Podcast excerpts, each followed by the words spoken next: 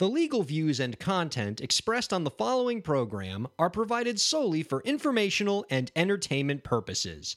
They do not constitute or contain legal advice.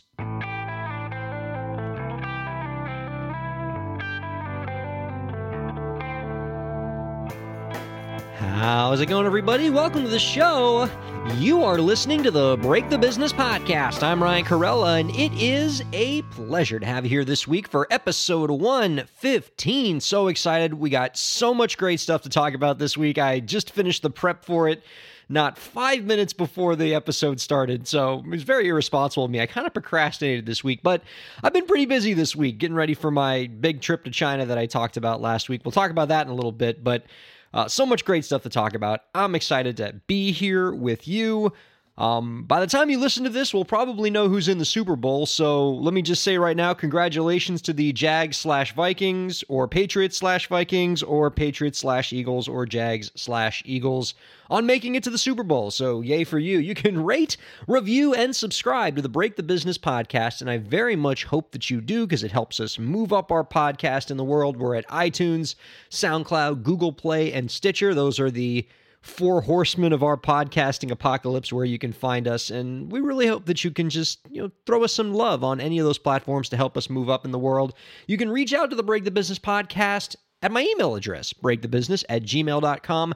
If you have questions that you want us to answer on this show, either on the indie music side, the entertainment law side, or just what you want us to talk about some pop culture, whatever you want us to talk about on this show, let us know and we will accommodate. As I say every week, the show is at its best when we are specifically addressing the questions and the topics that you want us to answer. We're ba- we're basically a piano bar, except I'm not that great at playing the piano, but we still take your requests. Uh, you can follow me on Twitter at Ryan K A I R. You follow me, I follow back. I love having conversations on Twitter, and we're also at Facebook.com/slash Break the Business. Get a copy of my book. Break the Business, Declaring Your Independence and Achieving True Success in the Music Industry. Available on iTunes, SoundCloud, Google Play, and Stitcher. Our guest coming up in the next segment. This guy is so awesome. Graham Cochrane is going to be joining us. Graham is the founder of the Recording Revolution. This is a fantastic platform. It's geared toward helping musicians like you make better recordings affordably. It's got a lot of paid content on it, but it's got a lot of free content too. So, depending on your level of interest, depending on what your budget is, there's a lot of great stuff on that platform to help you make your own music. And I'm excited to talk to him for two reasons. One is that for you as an indie artist, it is so important for you to learn how to make music at home. As we've talked about on this podcast in the past, this industry is all about hyper creation. The artists that are succeeding, the DIY musicians that are really kicking ass, that are making a name for themselves, that are able to pay their own rent with their music, they are making a lot of music all the time. The days of just kind of making one album, 12 tracks every two or three years, those days are over. The fans, your fans, expect to see a lot of music from you all the time. A new song every week, a new song every two weeks, something new to show them so they never have a chance to forget about you. And 20 years ago, that would have been a crazy request for your fans to have. Because it was hard to distribute music 20 years ago. It was hard to make music 20 years ago. But today, it's not outlandish at all. Because in today's music industry, you can basically, the only limit to you creating music is you actually writing the song and creating it. There are no more barriers to distribution. There's so many ways to get music out there on YouTube or on distribution platforms like CD Baby and TuneCore. That's easy as pie and very delicious pie at that. And on the creation side, thanks to all the great advancements we've had in recording technology, Music that used to have to be made in these giant studio palaces, these million dollar things with consoles that look like you were on the bridge of the Starship Enterprise. You don't need those anymore. You can make fantastic sounding recordings right at your home with affordable equipment, and you don't need that much training to know how to do it. Now, is what you're going to create at home going to be as nice as what you make at the Starship Enterprise Studio Palace? No. But your fans don't expect that in terms of just getting music from you consistently. They're willing to take something that you make in your home. And I'll say this dollar for dollar, what you make at home is going to beat what's in the Studio Palace anytime. You get a lot more for your money with some of the great technology that's out there. And how you use that technology, how you get the training for it, you use resources like recordingrevolution.com that are going to give you the information that you need. So I'm excited to talk to Graham Cochrane so that he can give us some advice on how to make recordings at home. And the second reason why I'm so excited to talk to Graham Cochrane is that this guy just has a cool story. Even if you know everything there is to know about making music and you don't need Graham to give you tips, even though I find that hard to believe because this guy's an expert and no matter who you are, you're going to learn something from him. Even if you're not going to get anything out of him from that, you're going to be inspired by this guy's story because it is a story that we can all understand if you're an indie artist. This guy was laid off from his job. He had a kid and a wife and had to start his own career, didn't have any options, and he started up this platform. He started up Recording Revolution.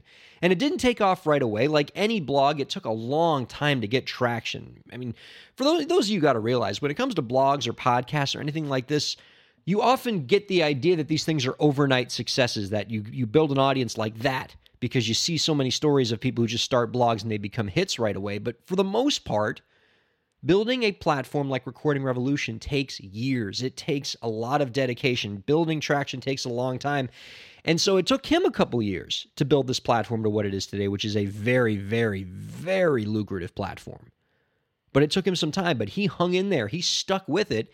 And now he's the big boss of this platform that's doing really well. And he's built his own empire and all of you as indie artists are trying to build your own empires. And so you're going to be inspired by his story. So I'm excited to have him on in the next segment.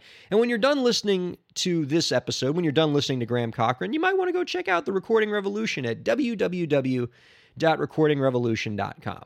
All right, quick personal programming note before we get into the stories for this week and before we bring in Graham and before we do all the great stuff we're going to do this week, because we have a jam packed schedule of just podcasty goodness for you all here on episode 15. But before any of that, let me do a quick programming note. As I talked about last week on the podcast, I'm going to be going to China. I'm going to China in a couple days. I'm actually leaving Tuesday in the AM, uh, about 5:45 in the morning on Tuesday. Brr, not excited for that. And if you guys want to get an idea of how crazy time zones get in this world, all right, get a, get a load of this. I am leaving for China at 5:45 a.m.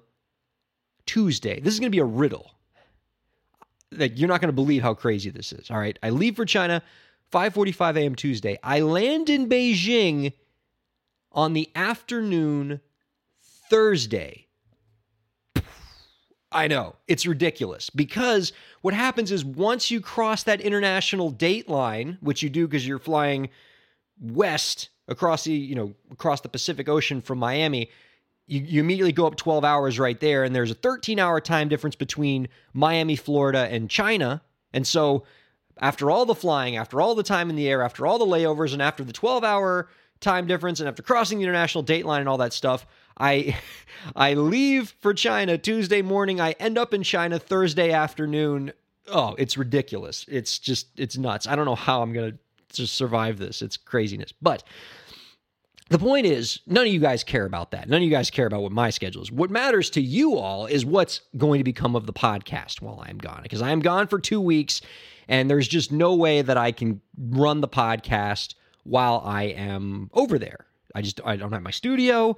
Uh, the internet over there is kind of hit or miss, and some websites are blocked and some websites aren't blocked. And I have every reason to believe that SoundCloud is blocked, and SoundCloud's the platform I use to put my podcast on. Oh dear, yeah. So um, I'm not going to be running the podcast for those two weeks. But as I promised last week, even though I am gone for the two next two weeks, I am not letting the podcast go dark. You will still have a podcast.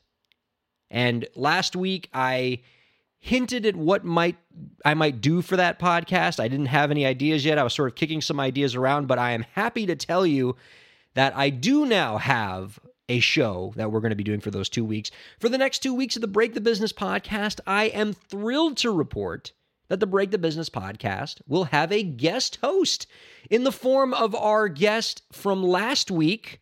Women, uh, Ashley Curvabon and the team from Women Crush Music are going to be the guest host of our podcast. They are going to bring in a new perspective on the podcast. You're going to hear from actual musicians who are doing things in the music business You're going to hear, you're going to get a woman's perspective on this, which is a nice touch. You're not just hearing from the same male voice every week. So you're going to get, you're going to get some oh, female perspective from Women Crush Music. You're going to get, you're going to hear from musicians, and it's going to be kind of fun to let somebody new add their perspective to this podcast. And so what I ask all of you to do is be gentle with them they are new to this, and I hope you will give them all a warm welcome for the next two weeks as they so graciously take over this podcast while I'm in China. And I'm really excited for this. I think you guys are going to enjoy hearing from a fresh perspective, hearing from somebody new. And I know that while I'm in China, the podcast is going to be in great hands. And oh, I'm so excited for the next two weeks uh, for all of you. Um, me, on the other hand, I know I have an adventure ahead of me in China. Just aside from the time difference, which I'm concerned about, uh, I will also tell you I'm a little worried about the weather. Uh, I'm spending two weeks in China. The first week in China is in Beijing, which is a little chilly. I think it's probably somewhere in the 30s, which is much, much colder than what we have here in Miami, but I can survive that. I lived in New York City for three years, so I know a thing or two about cold weather. But here's where I'm in trouble. because the first week I'm in Beijing. The second week, I'm going up to northeastern China, a little city called Harbin, which is where my wonderful wife was born and raised. And a lot of people don't know when you look uh, when you think of China, but when you look at a map of China and you look up on the northeastern part of it, where it goes way, way up there, it gets super north. I mean, northeastern China, it's way, way, way north, and their winters, I have been told, are horrifying. I've seen pictures of Harbin, and so I'm going up to a very, very, very cold part of the northern part of the world, right in the middle of winter, and I am, to be honest, I'm a little scared. I mean, aside from the fact that I'm seeing the in laws, which is always a frightening experience, although my in laws are pretty delightful, uh, just the weather is horrifying me, and I'm afraid to check it. But I'm going to check the weather right now on Siri. We're all going to check it together. I'm afraid to know what it is, but I figure we'll just do it right now on the podcast. Let's rip the band aid off. Here we go. Siri, what is the temperature right now in Harbin, China? Pretty cold in Harbin, China. Minus 20 degrees. Oh, no, no, no, no, no. Oh, dear God, no. No, that, oh, that's not good. that's not good. I didn't even think it was going to be, I knew it was going to be cold. I was thinking maybe zero cold, maybe like one below. I didn't even know, honest to God, I didn't even know there was a negative 20 that existed. I didn't know that was actually a temperature that existed on this world, unless maybe you got to the North Pole or something. Holy crap, that's not. I'm to tell my wife I'm not going. Negative 20, get the hell out of here. I mean, we actually did get the hell out of here because it's negative 20. There's no way hell is anywhere near there at that temperature. Oh, okay. All right, all right, all right. Let me give you listeners a basis of comparison so that you know what I'm up against here and what I'm worried about here. Siri, what is the temperature right now in Miami, Florida? It's currently 75 degrees. 75 degrees. That is a a what? A 95 degree swing in temperature. Right now, I am in a situation where I am about to face a 95 degree temperature change in the you know, by the time I land in Harbin, China. That's nuts. All right, I'm a Miamian. As I as I've said in past episodes of the podcast, I am very accustomed to this weather. I don't even own clothing that is that that works in cold weather. I don't think I have the clothes for negative 20 degrees. I'm just going to wear a bunch of layers of just t-shirts and shorts and like I'm going to have 50 layers of t-shirts and shorts cuz that's all I have to handle this weather. I'm not even sure if I have a ski jacket. I'm not even sure what store I would go to to get a ski jacket for what I'm about to get. Negative, negative 20. 95 degree swing, 75 to 20 below. Oh, okay. All right. Anyway. But look, I'm complaining, but first of all, I am very happy to meet my in laws, and I need to focus on that. Just how happy I am to see my family, how happy my wife will be to see her family. She hasn't been able to see them very often, only every few months. So I, I need to suck this one up. And more importantly, what I'm about to go through in terms of this massive temperature change is a Ryan problem. It's not a you problem. It's not a listener problem. So I can see why you might think to yourself, well, I don't care what Ryan's going through. And yeah, thanks for the sympathy, by the way. But either way, you guys are taken care of. The because the point is, for the next two weeks, the podcast will be taken over by Women Crush Music, who will run the show while I'm overseas, and will do a fantastic job, and you're gonna love it. So there you go. All right. Before we bring in Graham, Graham Cochrane, a story I want to, a couple stories I want to talk about this week. First, real quick, just as an update, you artists only have until March 12th to opt into a licensing program that will get your songs monetized when they're used by people on Facebook. So I don't know if you've been reading in the news, but Facebook's been doing a lot of deals with publishing companies and record labels to allow the songs from those that are owned by those respective organizations, either on the recording side or the songwriting side, to get used on Facebook and to allow those people to get paid so the rights owners can get compensated. We all like that. And there's also a vehicle for indie artists to get their stuff monetized on Facebook as well. It's free to set up. You can do it through the Harry Fox agency. And if you want directions on how to make it happen, because it is kind of a little bit of a weird step by step process, there is a great article in Digital Music News called Artists Have Less Than 60 Days to Opt into Facebook's Direct License. And that article, again, is called Artists Have Less Than 60 Days to Opt into Facebook's Direct License. That article will walk you through step by step how to set your songs up for Facebook monetization. All right. Um, one other thing, and oh, goodness, I'm excited to talk about this one. And I never thought that this sentence would ever leave my mouth, but let's talk about Lil Pump. and, and credit to my favorite person in the world on this podcast, Dave, who we all love. We love Dave. Dave is the one who sent me this story, which is crazy to me because Dave is always like he's always about the pop culture. And when he was on this podcast before he moved away, it seemed like all he wanted to do was play defense against us talking about the music business on this show. And he just wanted to talk about movies and pop culture, which is okay because I love those things. But what's funny is that every once in a while, he does send me a really good music business story to talk about on the podcast. And it's just, it, it throws me for a loop. I'm like, oh, is this the same Dave? Yes, it is. And this is a fantastic story that I absolutely have to share with you for this one main reason. Our podcast and pretty much the whole break the business brand to the extent that one exists is all about attacking the record label model. We are fighting the labels because we fight for indie artists and we recognize here at the Break the Business podcast that never has there been a better time for artists to achieve success on their own terms in a music career. Never has, has it has been easier to make, to promote, to fundraise, and to distribute your music than right now. This is the time to do it. And that is a great thing because the alternative to doing it yourself is signing a record deal. And record deals suck. They're so bad. I've said to people all the time in my legal career, I have yet to see a record deal that I would ever advise a client to sign. It has yet to happen once. I've never seen a fair record deal and certainly not one that's better than doing it yourself, which you can now do more, more easily than ever in the music industry. And so I built, I wrote a whole book about the dangers of record deals called "Break the Business: Declaring Your Independence and Achieving True Success in the Music Industry." And now we have this podcast, which has been running for 115 episodes and is all about the dangers of record deals and how you can achieve success on your own terms in your music career and giving you the information you need to do it. That's that's what I that's that's my reason for existing, folks.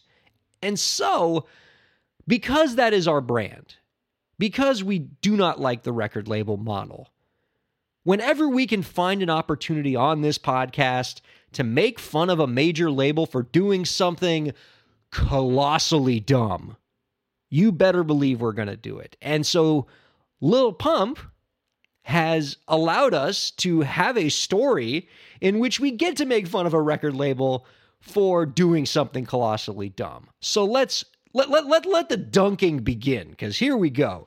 First of all, if you don't know who Lil Pump is, he's a super famous hip hop artist going on right now.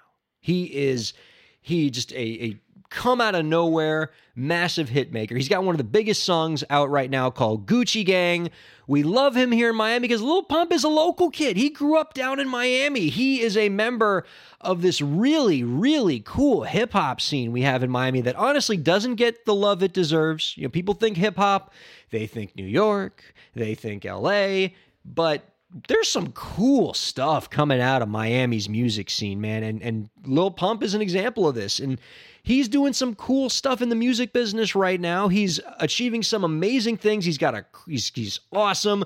The kids love him, and he's doing all this when he's only 17 years old. He's got a massive hit in the song Gucci Gang. And he's only 17. I'm nearly twice his age, and I and I cannot begin to achieve the things he's achieved. Uh, what have I done with my life compared to this kid? I mean, he's he's 17, I'm 32, and he's just kicking ass. Respect, Lil Pump, respect. From one Miami into another, you're the man. So that's what you need to know about Lil Pump. He's doing some cool stuff in hip hop. He's only 17 years old. He's a Miami kid. We love that. And so here's the story. Last year, Lil Pump's crushing it on SoundCloud. Like many of these hip hop artists that are going right now, they achieve great success on SoundCloud. They do some cool things on that platform. They amass a terrific indie following on that platform. And so it was only a matter of time before the label started sniffing around Lil Pump. And so he was able to sign a deal with Warner Brothers, a major label. And earlier this month, Billboard magazine reported that Lil Pump had voided that record deal. He voided it back in December. He got out of that record deal. And now you might be asking yourself, how was he able to do that? If you've listened to this podcast at all, if you've read my book, you know that record labels are very hard to get out of. Once you sign a record deal as an artist, if you decide that this deal isn't working for you, that the label is not supporting you, that the label's taking all of your money, that the label is taking all of your intellectual property, that the label is taking a huge chunk of your non record revenue, even though they've done nothing to deserve it, You'd probably really like to get out of that contract, but you can't because they write these contracts so that the artist has no ability to get out. You see, because the way these deals are structured, there's really only two ways for an artist to get out of a record deal. Way number one, the label drops you. And the label's not going to do that unless they really think that it's in their interest to do so because they have every reason to keep you around as long as there's any chance you might still make any money for them. And the only other way to get out of a record deal is to complete a record deal. But record deals are often based on completing a, a set number of albums. Usually they're three album deals or they're five album deals. And because the label has full control over when you release your albums, when you record your albums, when your albums get put out, effectively the label gets to decide how long you're in this contract. So if you're stuck in a record deal barring some miracle, you're stuck and you can't get out even when you want to. And believe me, after some time in a record deal, you'll probably want to because they're taking your money, they're taking your IP, they're controlling your life, they're telling you who to record with, when to record, and you're losing all your artistic freedom, which sucks in this industry where you've never had more freedom than ever if you are an indie artist. So, Lil Pump was able to void his record deal. How was he able to do that, you might be wondering, given how hard it is to get out of a deal? Well, if you are a particularly keen listener to my Lil Pump story that I've been talking about so far, then you might already have an idea of how Lil Pump got out of his deal. As I said before, Lil Pump is 17. He was 16 when he signed the deal. And any first year law student's going to tell you that contracts entered into by minors are voidable by the minor. And so, Lil Pump voided his contract, and now he's a free man, uh, Billboard is reporting. He's an indie again. That's so, so cool. And the big reason why I want to tell this story, as I said before, is this was a royal screw up, and we love to make fun of record labels around here. We relish any opportunity to make fun of labels, to dunk on them when they can. And believe me, this is such a blunder by Warner Brothers. Warner Brothers screwed up so bad. And honestly, I don't know how this happened. I'm flabbergasted. How can a record label, and one of the major record labels, in fact, mess this up? I mean, the legal rule that they got nailed on here, where Lil Pump tricked them, basically, this idea that minors can void the contracts they entered into, this is basic contract law. This is rudimentary entry level stuff. This is the stuff they teach you on the first day of Contracts 101. Like basically, my Contracts 101 class in law school was hey, everybody, welcome to Contracts 101. Oh, by the way, if you're under 18, you can void a contract you enter into. Like it's that basic, people. Uh, and any first year law student can tell you this rule you can find the dumbest law student in America who's flunking contracts right now, and he'd know this rule. No matter how little they know about contract law, they know this rule. I'm serious. Go find the dumbest law student in America, and they're going to say, Dad, two things I know for sure about contract law. Contract, it starts with a K, and minors can void their contracts. That like that's I'm telling you, it's that basic. So how on earth did Warner Brothers who I assume have very qualified lawyers working for them, who have lawyers who have very nice law degrees on their wall with very pretty suits and good ties and work in offices much nicer than any office I've ever worked in. How could they possibly mess this up? And it's all the more staggering because the law actually provides ways for people who do contract with minors to get around this rule. For example, in California, Warner Brothers could have used the Coogan Act which allows a court to look at your contract between you and a minor and ratify it if it's an entertainment contract and make the contract effective and and prevent the minor from voiding it later. So there, there's actually a mechanism that they could have used and they didn't use it. They just it just slipped their mind. And I'm guessing, I mean, the cynic in me says the reason why Warner Brothers didn't use this judicial review procedure is because for a court to re- approve the contract under the Coogan Act, the court would actually have had to have deemed the contract fair, and record deals aren't exactly the fairest documents in the world. But either way, Warner Brothers just plain screwed up. They signed a minor to a contract. The minor got out of the contract, as is his legal right in any jurisdiction I can think of. And now Pump is a free man. And so, awesome. So, big win for Lil Pump. We get to dunk on record labels. This is a good day. And so, now the question people might be wondering is what's Lil Pump going to do now? Well, we do know one thing for sure. He is not interested in getting back into a record deal unless that record deal can really be worth his while. That record deal needs to be particularly lucrative. And I know this because he posted a video recently which makes that point very clear. And I want to post this video that he sent out to all his fans. But before I do, I want to make a disclaimer, okay? This video by Lil Pump has some seriously filthy, filthy language, like face meltingly filthy. So if you want to keep your face unmelted, then go ahead and just skip the podcast ahead 30 seconds. I'm, I'm, letting you know now. But for those of us who are like, yeah, I want my face melted, melt away, then here, I'm going to go ahead and play Lil Pump's video right now. Lil Pump got something to say. I ain't signing to none of these fucking labels for nothing less than 12 to 15 mil. So y'all think y'all about to fucking get me for the low? Y'all can go suck my fucking dick.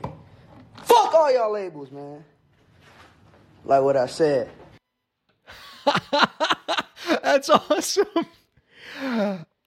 I want that to be my cell phone ringtone. Like, I want to be in a business meeting negotiating with record labels and then have Lil Pump just come on saying, bleep y'all labels, man. Yeah, that's like yeah. He's like, I'm not. Yeah, if I'm gonna get back into this record label morass again, I'm gonna want a deal that gives me 12 to 15 million. Like that's awesome. He understands the power he has as an indie artist. He built his own career with SoundCloud. He built his own following, and he realized, well, what the hell do I need a label for? I'm getting out of this deal because they signed me as a minor, which was stupid.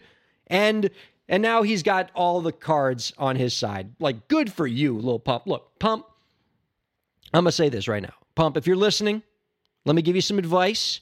All right, one Miami guy to another. All right, we, we, we, I, I can't purport to suggest that we've had similar upbringings. You know, I grew up in the mean streets of Kendall. but but we, but we, we share a hometown, my friend. So let me talk to you. All right, one Miami guy to another. Don't sign a deal. Not for 12 million, not for 15 million, not for anything, buddy. You don't need it. You got everything. You, you got all the cards on your side. You got the fame. You got the promotion. You're making hits. You got the fans. Keep yourself indie. Keep your intellectual property. Keep control over your career. No money they're going to give you is probably worth it because they're going to try to sign you to a 360 provision. They're going to want to take your merchandise. They're going to take your live performances. They're going to take all this other stuff that they don't have access to get. You are your own business. You are you are everything a record label can be. So just you, you got the right idea, man. You're a free man. Own it. Break the business, as we say. And uh, congratulations to Lil Pump for for just being awesome and for exercising a rather terrific legal maneuver for for out maneuvering Warner Brothers' lawyers. Kudos to you, sir. All right, Graham Cochrane up next. Keep listening to the Break the Business podcast. Ryan here from the podcast. Shameless plug time. My new book, Break the Business Declaring Your Independence and Achieving True Success in the Music Industry, is now available in paperback and an ebook. The book talks about how you can be your own boss in your music career and take control of your content creation, promotion, distribution, and fundraising. Get your copy on Amazon by searching Break the Business. It's a nice read for musicians and the people who love them. That's Break the Business, declaring your independence and achieving true success in the music industry. Thanks very much for your support.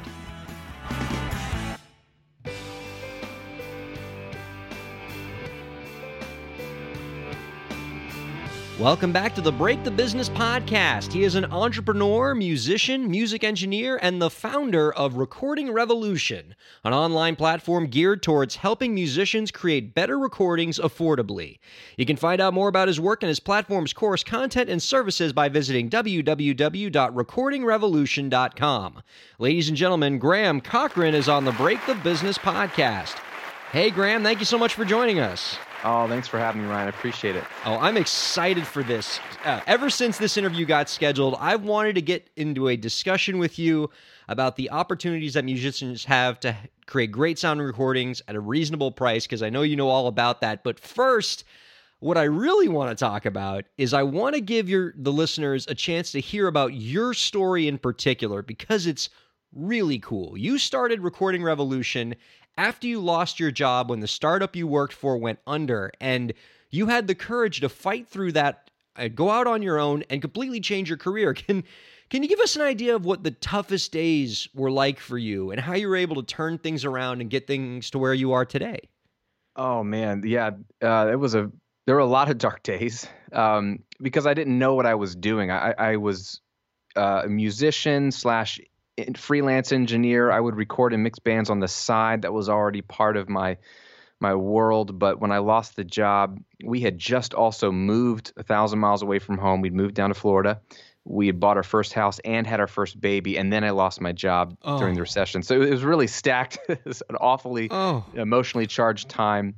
Um, so I was trying to get as many gigs as I could recording and mixing in a new town, but uh, the blog was something I started originally to get more clients. I I, have, I thought it would be a kill two birds with one stone. I have a, so many musicians that are friends of mine that just always ask me the same questions about recording and gear and what do I need to buy. And I figured, you know, I could make one little resource online that answers the the main questions I get all the time instead of re emailing the answers out. I could make this little website, send all my friends to it.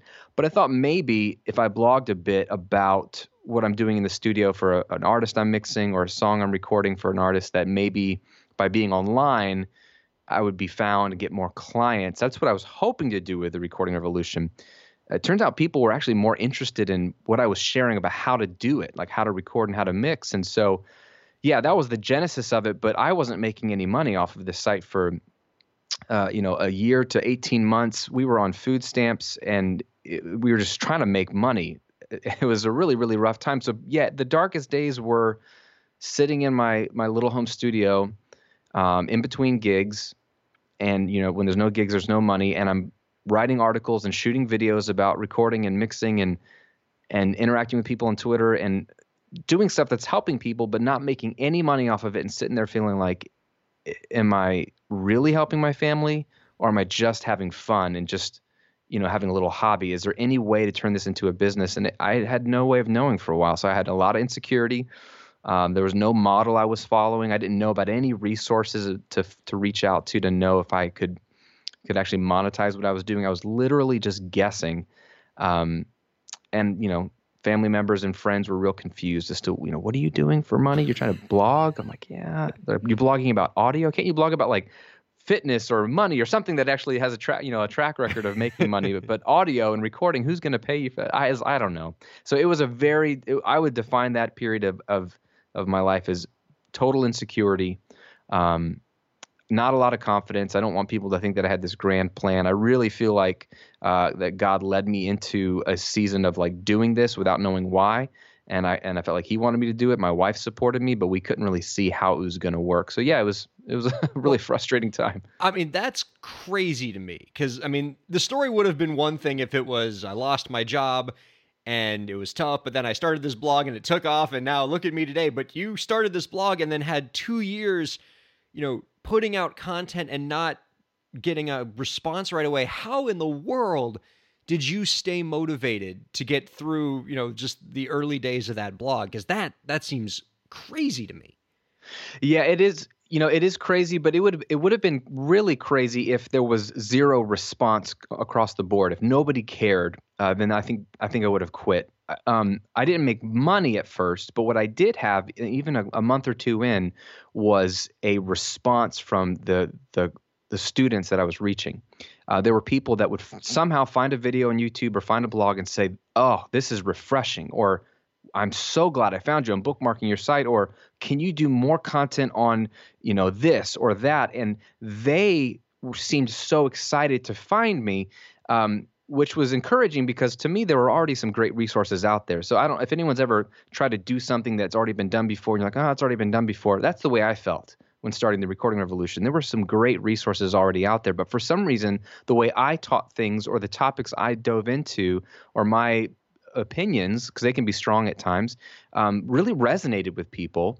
And it was that that kept me going because I knew I was building a tribe of people. I knew that there was something there. I just didn't make any money off of it. So if there was not any of that, I think I would have for sure quit. But that was what kept me going. And a lot of times because I knew that it was helping people. And I knew it was one of those things that if I disappeared or shut the site down, people would be sad. And that's a good place to be it's not the only place because if you don't make money, it's still just a hobby, but it was a start and that kept me going. Well, let me then ask you about the next kind of natural step in all of this because even though we're talking about your recording blog, I think the indie artist listeners out there can still gain a lot of lessons because they're trying to do something similar with their music career by building a tribe. So, absolutely. As you're building this tribe up, as you're getting people engaged in what you're doing, how were you able to sort of turn that critical mass of people? Into people who could then pay you and support your life?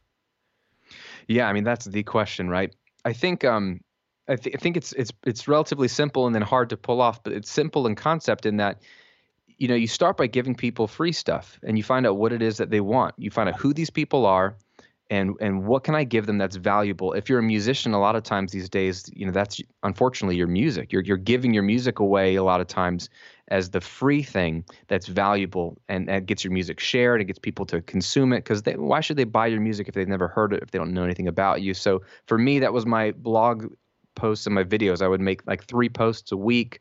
I committed to making really good content. I, I treat it as if it were paid content. So if you watch this this video it, i'm not going to hold back anything and like you know only give you half of the truth. I'm going to give you the whole thing in this video so that you could watch a 10 minute YouTube video and you could go try the thing I told you to do in your recording studio and it would work.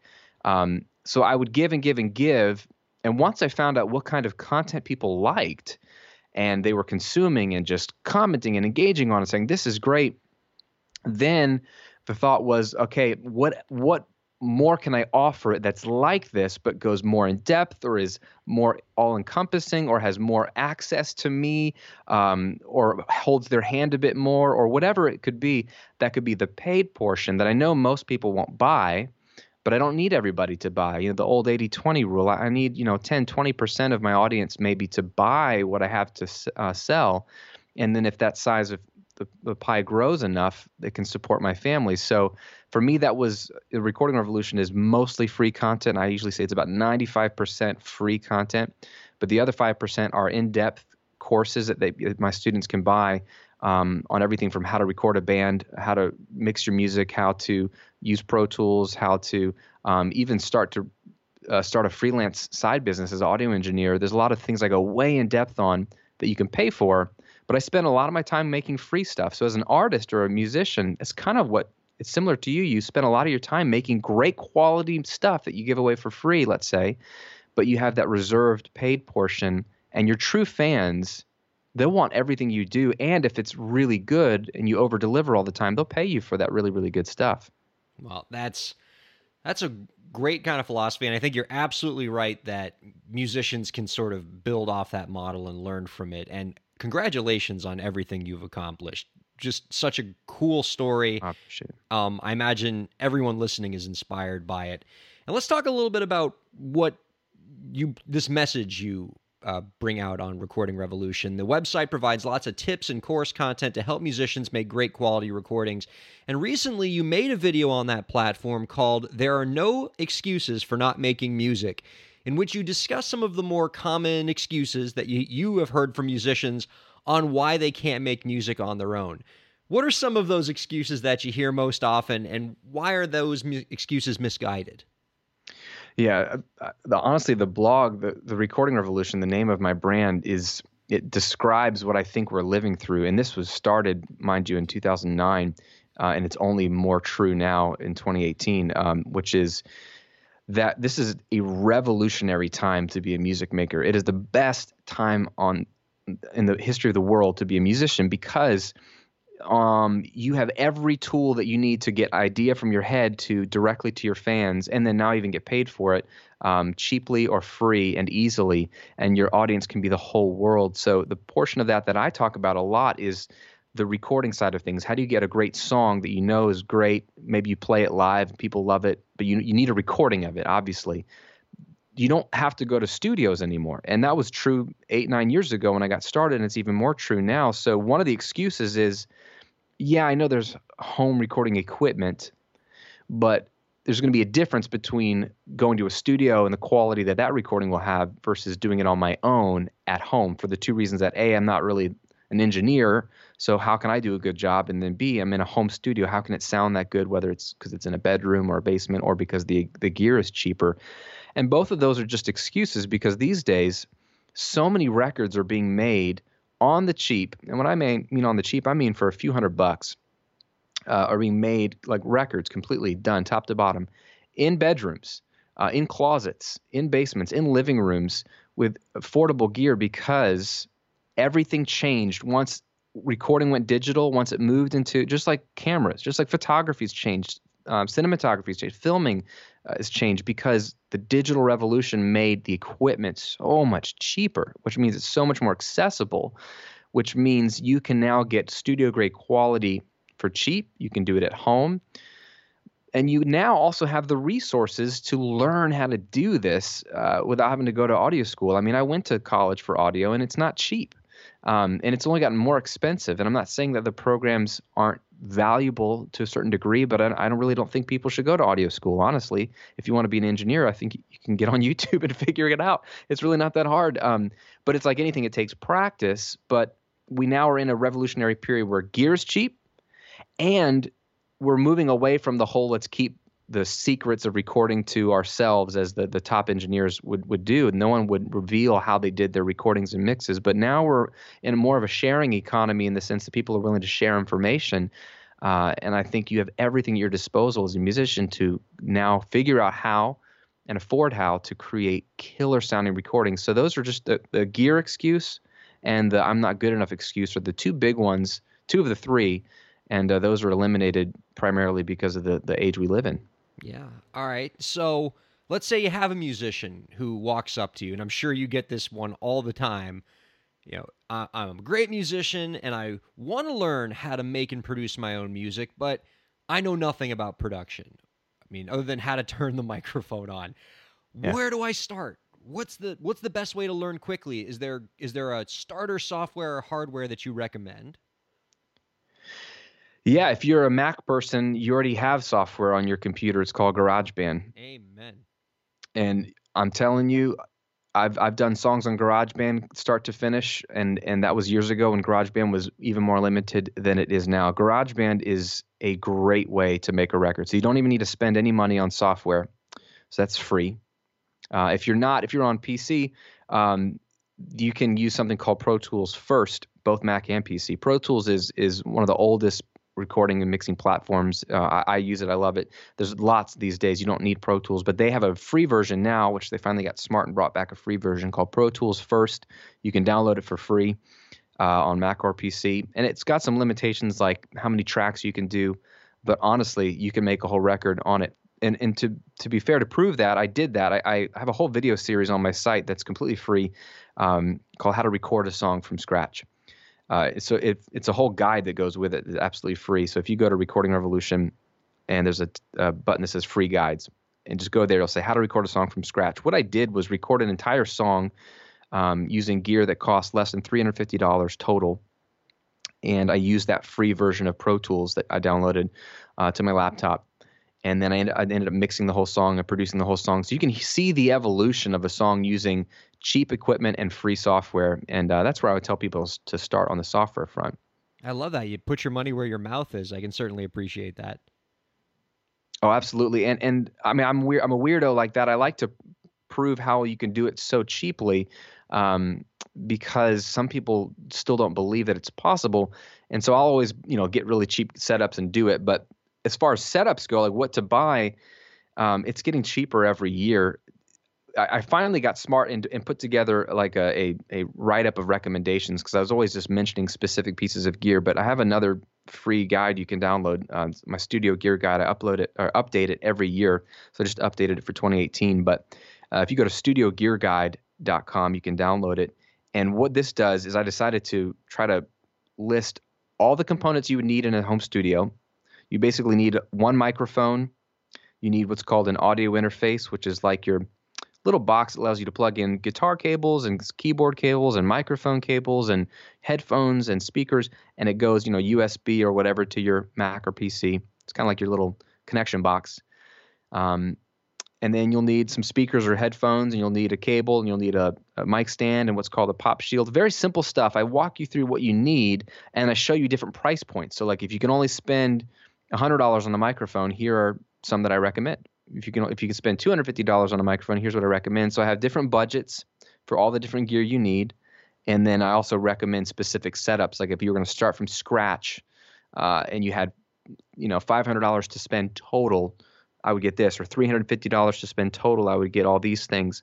So that's a free resource you can get. There's, and that's just a sampling of what's out there. These are all ones that I know and use. I don't make any money off these products. There's no affiliate links. It's just these are the ones I can personally vouch for.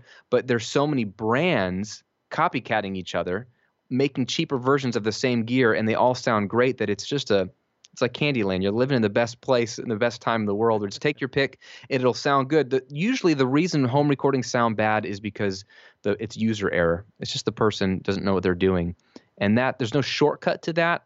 That's what, the way my site exists is to help people get better at that faster. But that just takes time. But I think that's encouraging because that means it's not a money problem. You don't have to spend lots of money to win this game. You just have to be willing to get good at this craft, and and you can do it quicker than you think. Cool. And can you tell us a little bit more about some of the more services that you provide over at Recording Revolution? I know you talked about some of the articles and stuff, but for the listeners out there who are going to really want to dive into recordingrevolution.com, maybe get into some of the courses, uh, what would they be in for?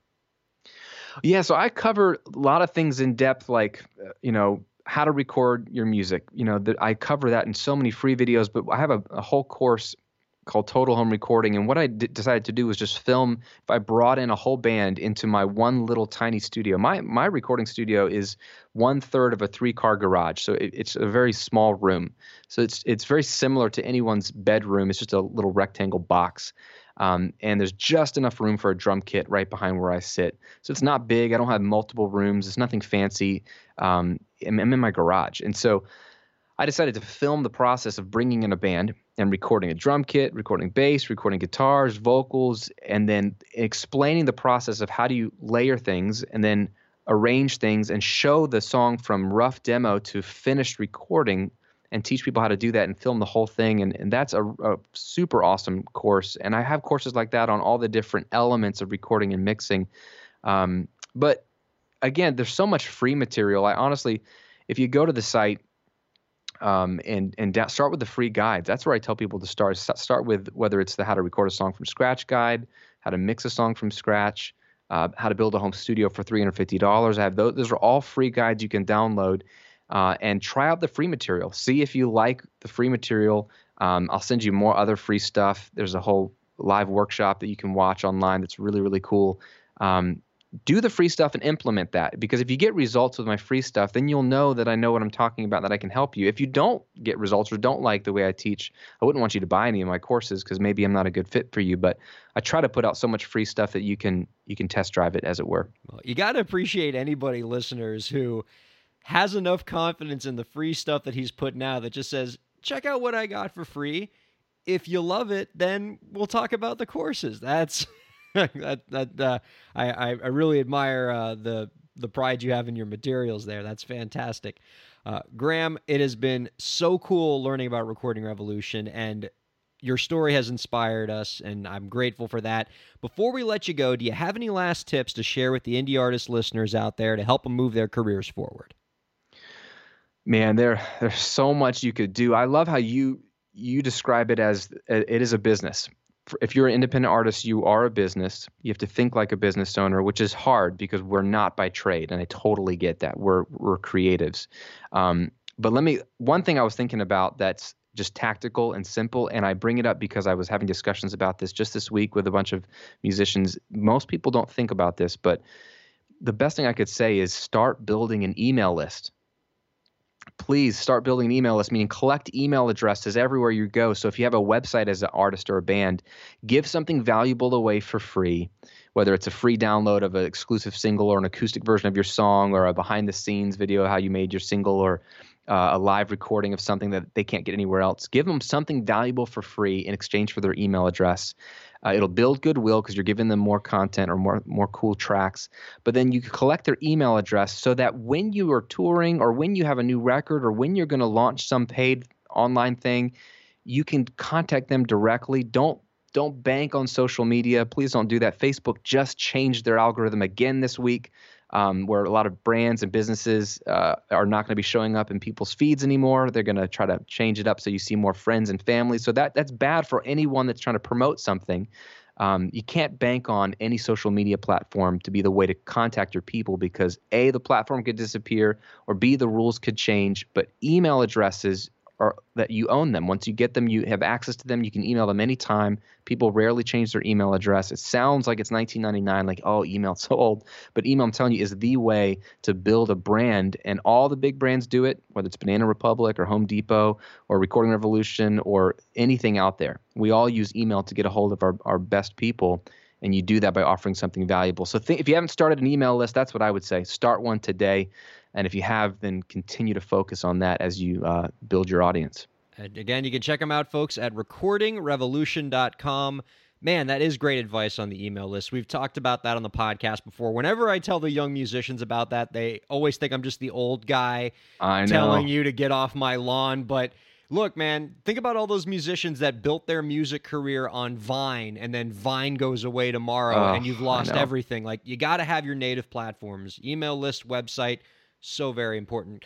Uh, Graham, thank you so much for your time this week. I'm so excited that uh, you were able to share your insight with the listeners. Don't be a stranger. We'd love to have you on again real soon. I appreciate it, Ryan. Thanks for the invite. We'll be right back on the Break the Business podcast. Friend of the show, John Ratzenberger here with Ryan Kairalla, author of Break the Business, Declaring Your Independence and Achieving True Success in the Music Industry, available on Amazon.com. Ryan, tell the folks a little bit about the book. Well, the book's about empowering Well, artists. that's fascinating, Ryan, but it's only a 15 second commercial. Thanks.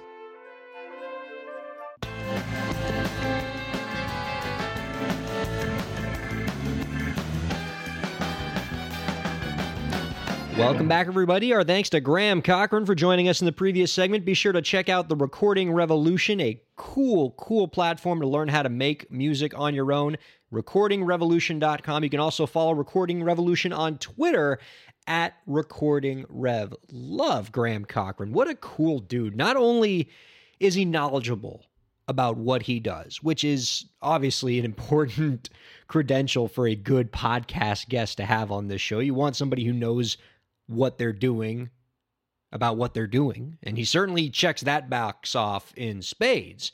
But I also love the guy as a guest because he is a fighter. I mean, he's smart, he's knowledgeable, but he's a fighter. This guy kicked and screamed and threw his heart and soul into Recording Revolution and built it into a terrific platform that helps so many indie artists. And not only do we learn something from his expertise, but we all learn from his example. We are all inspired by what he has accomplished and how he he made a bet on himself and he won big time. And that's what we're all trying to do and what you're all trying to accomplish as indie artists. So kudos to you, Graham. Please don't be a stranger. We want to talk to you again real soon. You are super cool. Before we go this week, before I begin packing for China, I still haven't packed yet. I really got to get on that. Before I make sure all my paperwork's in order, before I make sure that I have all the winter coats I'm going to need to survive in Harbin, China. Let me get it one more time. Siri, what is the temperature in Harbin, China? Pretty cold in Harbin, China.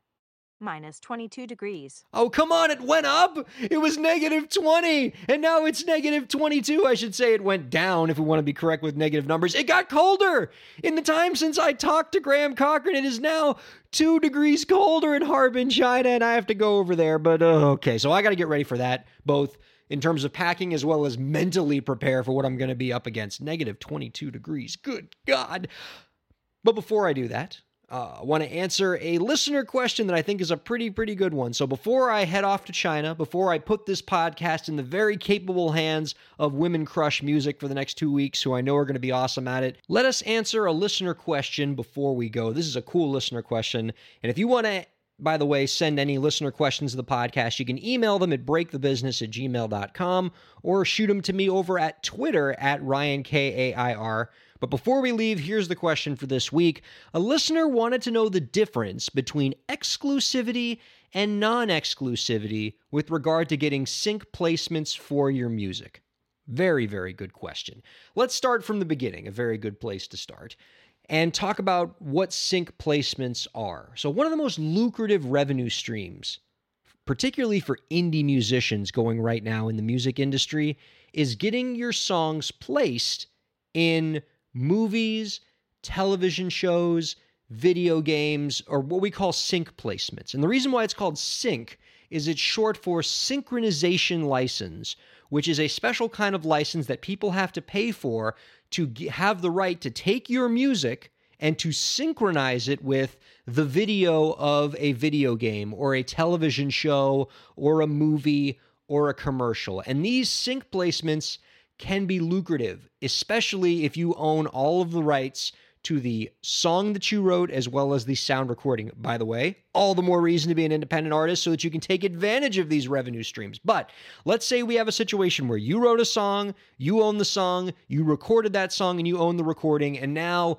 movie studio X or TV network Y or production company Y or video game company Z or commercial producer I guess I ran out of letters of the alphabet, but you get the idea. Want to use your song in their commercial slash video game slash movie slash TV show, whatever it is. There are a lot of different ways you get paid for that sync placement. So you get that synchronization license.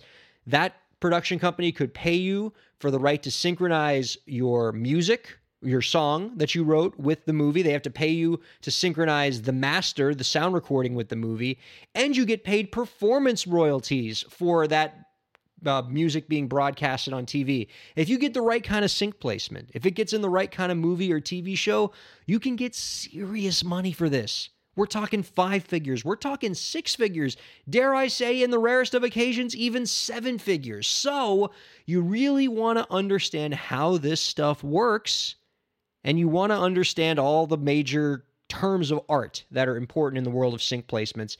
And one thing that you want to be aware of, as this question asker wants to be aware of, is what it means for something to be exclusive versus non exclusive in the world of sync licensing. And there's two places where you're going to see these terms pop up a lot in sync licensing. So the first scenario, scenario number one, we'll call it, is how is exclusivity for your song in terms of being able to only use it with one particular sync placement. So let's say you wrote a song and recorded that song and you own all the pieces of the song and the sound recording and this song is awesome and now TV production company wants to use your song in the particular program that they're going to use it in. Um, they, you know, then they'll put a contract in front of you, which you better have a lawyer look at. I swear, people, get your lawyer involved here, especially when you're talking about assigning your intellectual property. Lawyer, lawyer, lawyer, get a lawyer. Please. Okay, disclaimer out of the way. So, one of the terms that might be negotiated in that license is whether or not the production company will have exclusive use over this song for synchronization purposes. So they may want to say, we only want the song to appear on this TV show. We don't want you taking your song and putting it in other TV shows or maybe in other commercials. They want to be the only TV show that's associated with this particular song being used on television. And you can agree to that, especially if a lawyer advises you that it's a good idea. But remember two things. One, if you are going to agree to you know to exclusivity with respect to your song on this particular platform, they better pay for that privilege. If you're not going to be if, if they're going to essentially lock your song up for other sync placements, they better pay you accordingly because you can't go and get that song placed in other places. So you want to make sure that you get some uh you know get some compensation for that. And you also want to narrow the parameters. You know, um you know it's maybe if you you know they can't use the song you can't use the song in tv commercial and, you can't have the song placed in other tv commercials and they're a tv commercial that's one thing but if they start saying oh we, you know you can't use it in movies and you can't use it in video games well why I'm like that's not really in your same competitive industry tv commercial so you know you want to kind of watch all of those things and have a lawyer help you with them um, you also want to put a time component on the exclusivity, especially if it's a TV commercial. It's only going to run for a couple weeks or months. You know, they shouldn't have exclusivity to the end of time on this. There should be a time limit on it. And again, a lawyer can walk you through all those different pieces and parts. The other thing you want to make sure of with, with regard to exclusivity is if you do have exclusivity, if you have given away exclusivity on a particular use of a sync placement, you need to be aware of that and make sure that you do not try to get your song placed in a way that would violate that exclusivity provision. Once somebody's locked your song up, you got to obey the terms of that because then if you go and sell, you know, a sync license to that song to somebody else in violation of your ex- the exclusivity agreement, you could be in a world of legal trouble. So keep a watch out for that and make sure you have a lawyer advising you every step of the way. And this could be something, folks, where if you're talking about real money, which you often can look at with sync placements, all the more reason to get a lawyer involved because there's actually going to be money to pay that lawyer. So make sure you get yourself protected. So, the other place where you see the word exclusivity pop up in the world of sync placements is regard with regard to publishing administrators. So, a publishing administrator is a organization that goes out and collects your publishing royalties for you. So you write a song and you want to make sure that you get all your performance royalties. You want to make sure you get all of your mechanical royalties, you know, when your songs are covered or when your songs played on the radio and you can hire a publishing administrator to help get that get that uh, get all those royalties for you. A company like Songtrust uh, is a great publishing administrator. TuneCore does some publishing administration these days. There's a lot of different administrators out there, and there are even some administrators who will go and try to find sync placements for you. You see this sometime where publishing administrators will offer sync placement or what they call song plugging services where you can actually they'll actually go and try to find opportunities for your music and if they do find a sync placement for you they'll split the money with you. The, the uh, publishing administrator will get some of the sync fee they'll give you some of the sync fee everybody wins. Now where you see exclusivity pop up is that some of these publishing administrators in exchange for helping find synchronization opportunities for your music will demand that they are the exclusive shopper of your song for sync placement purposes. So, TuneCore does this, for example. If you have TuneCore as a publishing administrator, their publishing administration agreement says that only TuneCore is allowed to get sync placements for your music. They have the exclusive right to find your sync placements. And if you're in a deal like that, that means that you're not allowed to go to another company to get those sync placements for you. There are companies that are called song pluggers, like Jingle Punks does this, Taxi does this, where they're really good at going to find synchronization opportunities for your music in movies and television and commercials and video games and things like that. But if you've signed up with a publishing administrator that has the exclusive right to shop your material, then you can't go to those other companies. So make sure that you uh, are on top of that. Make sure you know whether or not you have one of these kind of publishing administrators that doesn't or that that doesn't have the exclusive rights. Uh, TuneCore does want exclusivity. Uh, a company like Songtrust, as a publishing administrator, does not. So you want to make sure that you are watching out for that. If you have any questions, if you're worried, if you want to make sure you get your ducks in a row, talk to a lawyer. If lawyers are tough for you to afford because of your financial situation, there are a lot of fantastic volunteer lawyers for the arts organizations out there who can help you review your documentation, who can help make sure that you're all set and ready to go. Because I'm telling you, folks, you want to make sure you get your synchronization placement operation up and running. This is a huge revenue stream for artists, and the right sync placement can also really help break your career. There are a lot of artists that have built amazing music careers, and they got their break because they got their song placed in a television show and then that song became a huge hit after that. Ingrid Michaelson's a great example of this. She started getting her songs placed in Grey's Anatomy one after another, and she was getting her songs placed in Old Navy commercials. One of our guests talked about that a few weeks ago, and now she's a big star. So sync placements can be huge, and so it's all the more reason to make sure you understand what you're doing, you understand the difference between exclusive and non exclusive in the world of sync placements. And of course, make sure you have a competent, talented lawyer advising you every step of the way. All right. Our thanks to Graham Cochrane of the Recording Revolution for joining us this week. You were terrific. Our thanks to Women Crush Music for taking over the podcast for the next two weeks. They're going to be awesome. Please be kind to them, folks. Welcome them to the podcast. They are really doing us a solid, taking over the show while I'm in China. And while I'm in China, guys, I'm going to miss you all terribly. Please don't forget about me. I will see you all in I guess three weeks when we run the podcast again in uh, in February. I miss you terribly. I love each and every one of you. And uh, I look forward to seeing you all again very, very soon. Thank you all for listening to the Break the Business podcast.